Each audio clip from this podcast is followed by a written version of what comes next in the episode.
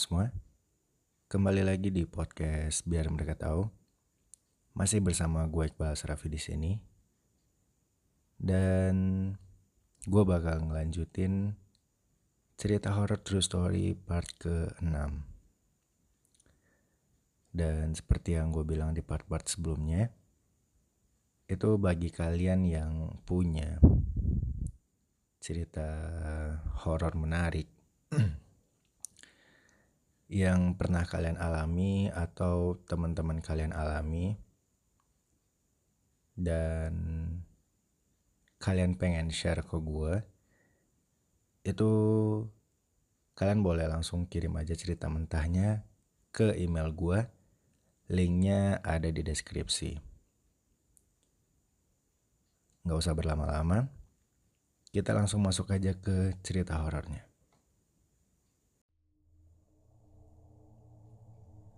Oke, cerita kita kali ini datang dari teman kita yang bernama Haris.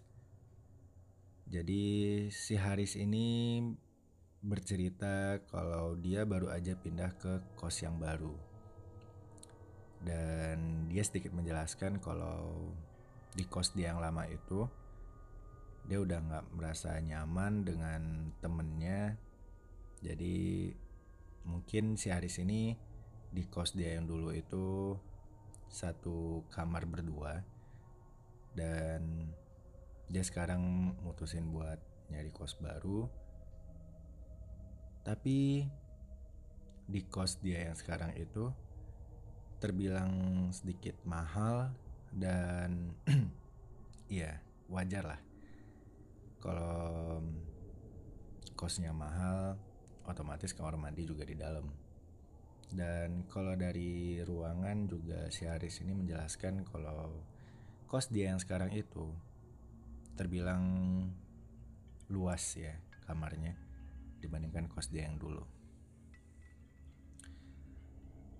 Dan si Haris ini juga menggambarkan sedikit tentang kosnya. Itu kalau di total keseluruhan kamar yang ada di kos yang sekarang mencapai 20 kamar. Jadi 10 kamar di bawah dan 10 kamarnya lagi di atas. Tapi si Haris ini nggak dapat yang kamar yang di bawah itu udah penuh semua jadi dia dapat kamar yang di atas dan di atas ini juga baru terisi cuman beberapa kamar yang beberapa kamarnya lagi kosong.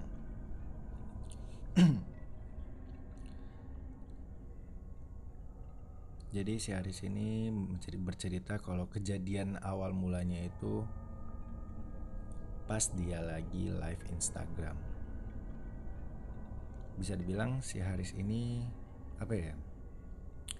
Ya memiliki jumlah followers yang banyak dan ya dia emang kesukaan atau kesehariannya itu dia live di Instagram sambil mainin gitar.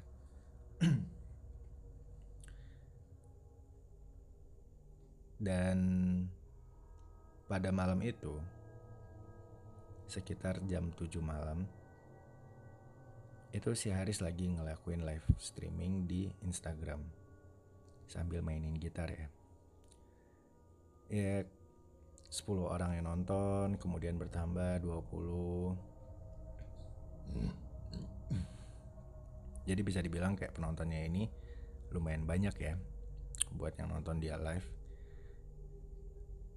Dan nggak beberapa lama dia live sambil nyanyi itu salah satu penonton live streamingnya ada yang bilang kayak gini bang suara kipas lu ganggu gitu. Dan ya si Harisnya notice dan bilang oh iya maaf kipasnya belum gue matiin maaf ya maaf. Jadi kebetulan di kamar si Haris ini atau di kos si Haris yang sekarang ini dia dapat difasilitasi AC dan kipas dia yang di kos lama itu dia bawa ke kos dia yang baru kipasnya dimatiin dan si Aris pun mutusin buat nyalain AC aja lah gitu. Biar nggak ganggu live streamingnya. Dan nggak beberapa lama dia kembali ke depan kamera itu ya nggak ada yang notice lagi gitu. Jadi keadaan mulai normal untuk beberapa menit. Jadi dia ngelanjutin live-nya ya jadi gimana nih um, ada yang mau request lagu nggak malam ini dan salah satu temen-temen deketnya si Haris ini ada yang nge-spam lagi. Cuy, lu beneran udah matiin kipasnya? Kok berisik banget ya gitu. Jadi pas si Haris notice um, spam dari temannya itu, si Haris bilang kayak ngejelasin, udah cuy, udah gue matiin juga.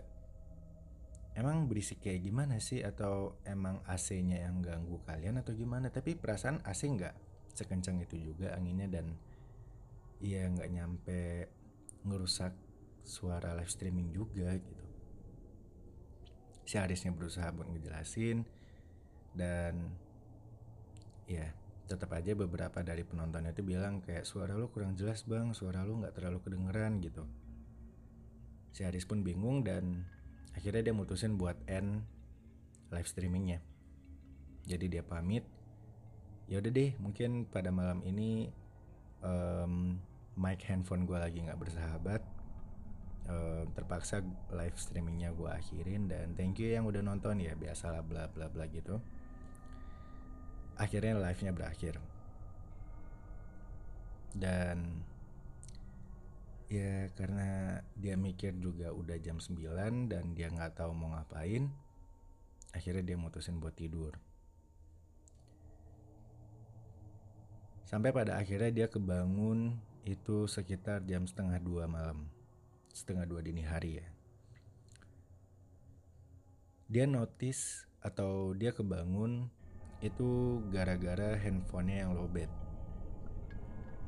Jadi si Aris ini kebangun, tengok handphone dan ya mutusin buat mau ngecas handphone sambil tiduran gitu.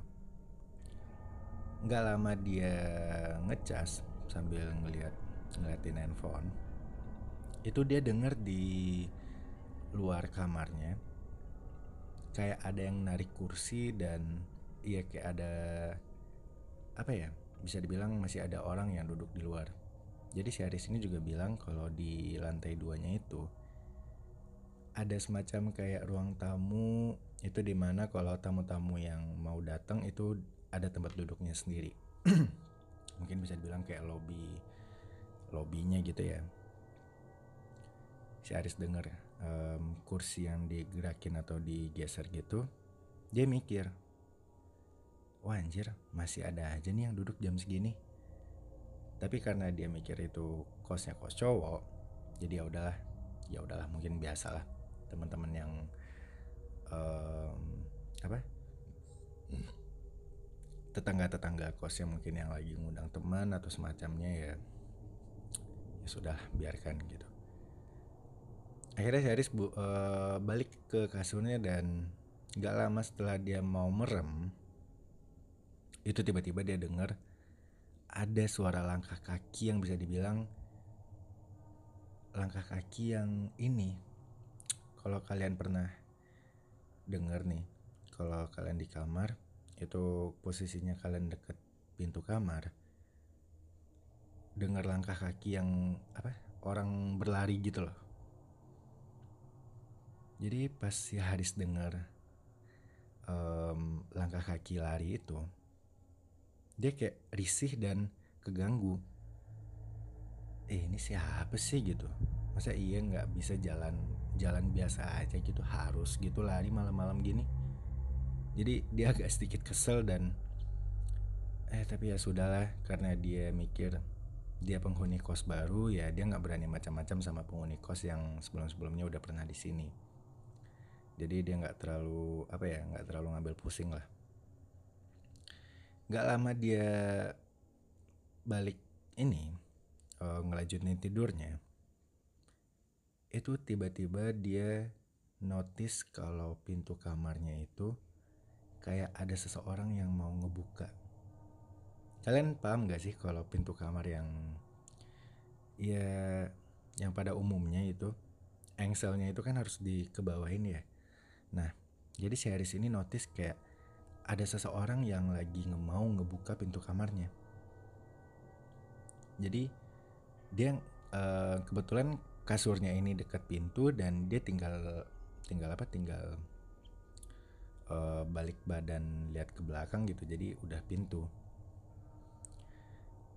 Pas dia balik badan, emang ternyata benar ada orang yang di luar itu berusaha atau lagi megang ganggang pintunya. Gak lama setelah itu, dia Haris ini berusaha diem, diem dan ya nggak ngelakuin apa-apa.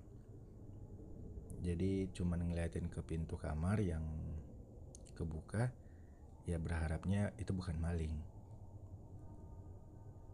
Gak lama engselnya nyampe bawah, tiba-tiba engselnya balik lagi ke atas. Jadi seolah-olah si orang yang mau masuk ke kamarnya ini itu tiba-tiba nggak jadi masuk dan ya pintunya nggak jadi kebuka. Ya si Haris kesel dong kayak, eh gue baru loh di sini masa iya ada maling dan ya tiba-tiba dia dapat um, semacam hal yang nggak sopan gitu dari penghuni-penghuni kos lainnya. Dia kesel dan berusaha bangun dan dia ngebuka pintu kamarnya. Dia ngeliat sekeliling kamarnya dan nggak ada siapa-siapa. Jadi apa yang dirasain si Haris pada malam itu kayak seolah-olah kalau emang orang ini gila banget sih jahilnya gitu sampai ngelakuin hal kayak gini nganggu privasi orang dan hampir mau masuk ke kamar gitu loh tapi ya udahlah. Dia nggak mikir yang mau cari ribut atau cari keributan pada malam itu. Akhirnya pintu kamarnya dikunci dan dia ngelanjutin tidurnya. Dan keadaan pun normal nggak ada yang aneh lagi. Sampai besok paginya. Jadi keesokan harinya ini si Haris itu mutusin buat nyari beberapa perabot yang dibutuhin di buat di kamar kosnya. Jadi dia ngehubungin sahabatnya atau salah satu teman dekatnya. Cuy lo di mana? Temenin gue dong nyari ini uh, meja laptop sama alas kaki buat di kamar mandi. Jadi um, selama dalam berbincang-bincang di telepon di tengah-tengah perbincangan itu si Haris iseng buat nanya ke temennya ini cuy lu semalam nonton live streaming gue ya? Um, itu emang kira-kira apa sih suara kayak apa sih yang ganggu atau emang iya suara kipas angin yang dimaksud sama orang-orang itu yang bikin apa bikin ganggu gitu live streaming gue? Nah temen si Aris ini bisa dibilang kayak dia nonton live streamingnya tuh pakai headset ya.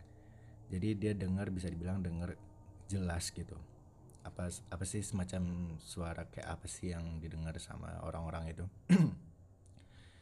Jadi temannya ini bilang gini loh malahan ya gue waktu nonton live streaming lo itu gue mau nanya sebenarnya lo tuh di kamar beneran sendiri atau ada orang lain sih gitu. Karena jujur gue ngedenger kayak ada seseorang yang apa ya ya ngedenger seseorang juga yang bicara selain lo dan ya berserta suara-suara angin gaduh gitu. Pas temen yang ngomong kayak gitu. Si Aris cuman bisa diem dan ya berusaha buat berpikir positif. Jadi ah sudahlah lupain gitu. Mungkin emang mic uh, mic handphone gue lagi rusak dan ya udahlah termalam gue coba live streaming pakai headset deh gitu.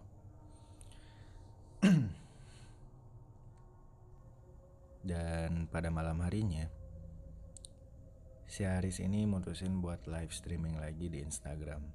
Tapi kali ini dia cuman live streaming um, buat ngetes um, mic-nya tuh uh, berfungsi apa enggak? Dia beli headset baru dan ya awalnya live streamingnya itu berjalan normal ya kayak nggak um, ada yang nge-spam yang ngedengar suara gaduh atau apa gitu. Sampai live streamingnya ini di atas jam 9 tiba-tiba salah satu penonton itu bilang bang um, ngomong-ngomong lu di sana berapa orang sih? Tiba-tiba salah satu penontonnya bilang kayak gitu. Dan si Haris pun agak gimana ya? Mungkin pada saat itu si Haris tuh kayak ngerasa um, really? gitu. Serius. Dan dia berusaha buat ngejelasin gue sendiri cuy di sini nggak ada siapa-siapa. Dan lu yakin lu denger suara orang lain selain suara gue gitu? Jadi ada beberapa orang yang setuju dan ya suaranya itu makin jelas.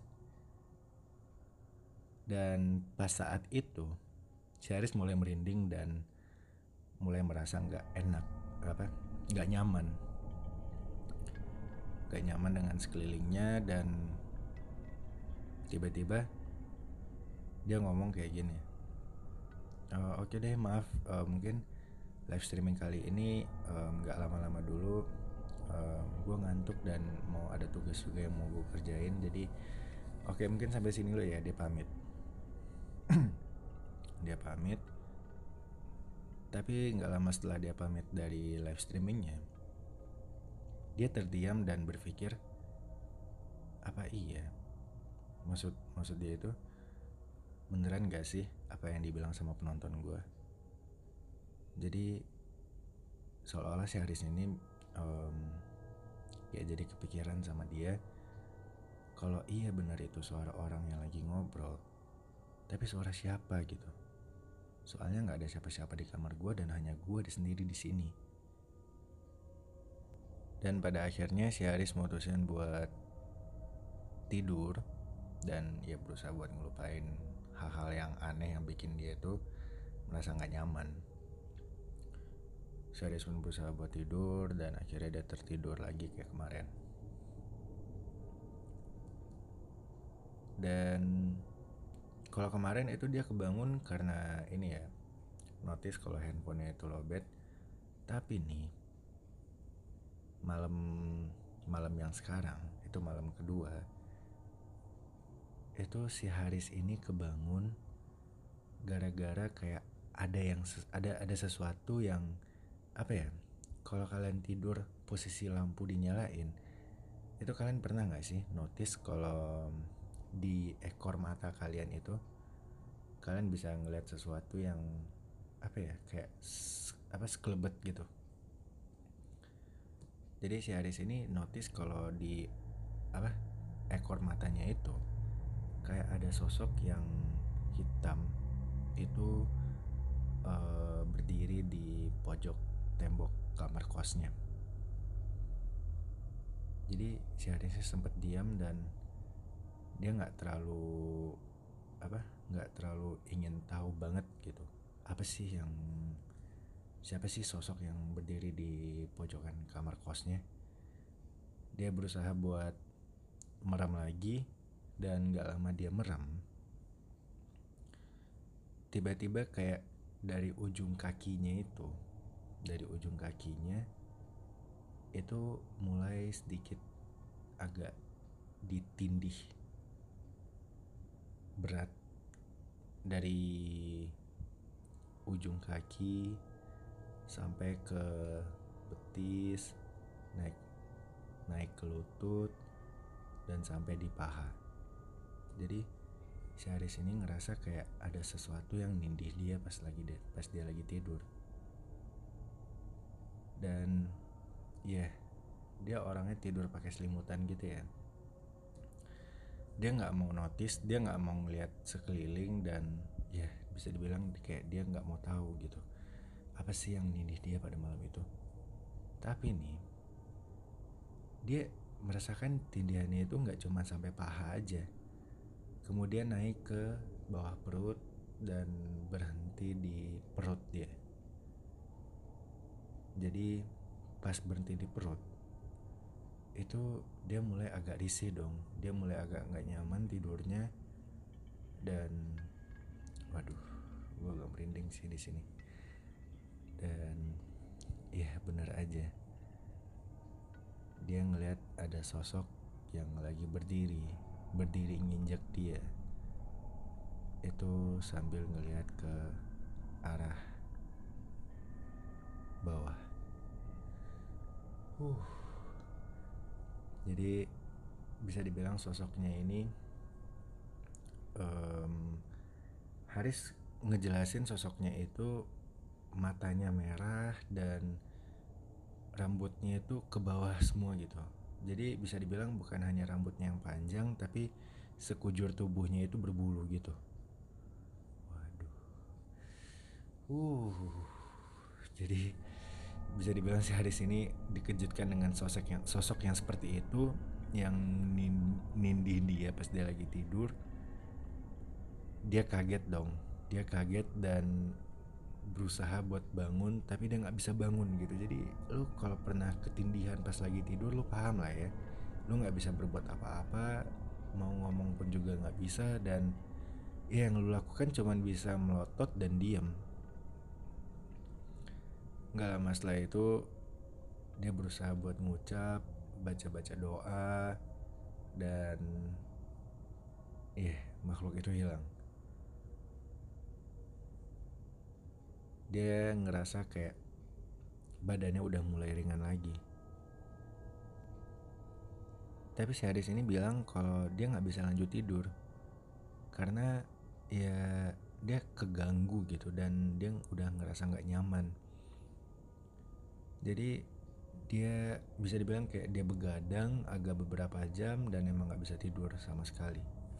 Sampai kayak esokan harinya dia bertanya sama salah satu temennya yang bisa dibilang punya sedikit kemampuan indigo jadi si Aris ini bercerita diceritain lah semuanya dari awal kejadian dari awal dia live streaming sampai dari um, dia ngeliat sosok yang di pojok kamarnya dan sampai ketindihan sosok tersebut dijelasin semua dan ya jawaban si temennya yang um, indigo ini iya Riz gue udah tahu kok dan gue udah kebayang bentuk sosoknya dan lu nggak perlu ngejelasin lagi.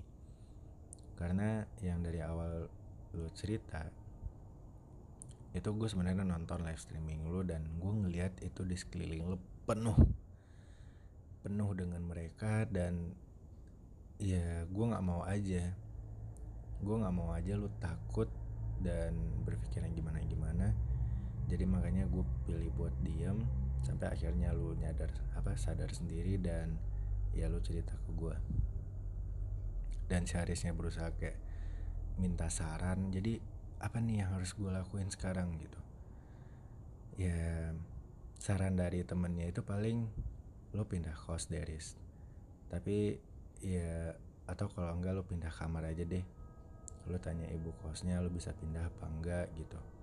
Mending atau kalau enggak gini lo robah posisi kasur lo yang dekat pintu menjauh dari pintu coba. Karena kalau yang gue baca-baca nih ya yang gue tahu itu tempat lo naruh kasur sekarang itu pas di mana sosok itu meninggal pada saat dulunya. Gue nggak tahu kisah kosnya si Aris ini dulu apa kata temennya kan. Tapi yang jelas sosok itu mati pas di atas kasur lo. Jadi lu nggak ditindih sama dia semalam. Tapi dia ngegantung di atas kasur lo. Dan ya auranya itu menyebabkan lu ngerasa lu ketindihan oleh dia. Ya ngedengar ucapan saran dari temennya Indigo itu akhirnya si Aris berusaha buat mindahin kasurnya dan iya keadaan pun normal dan nggak ada hal-hal yang aneh lagi yang terjadi sampai sekarang.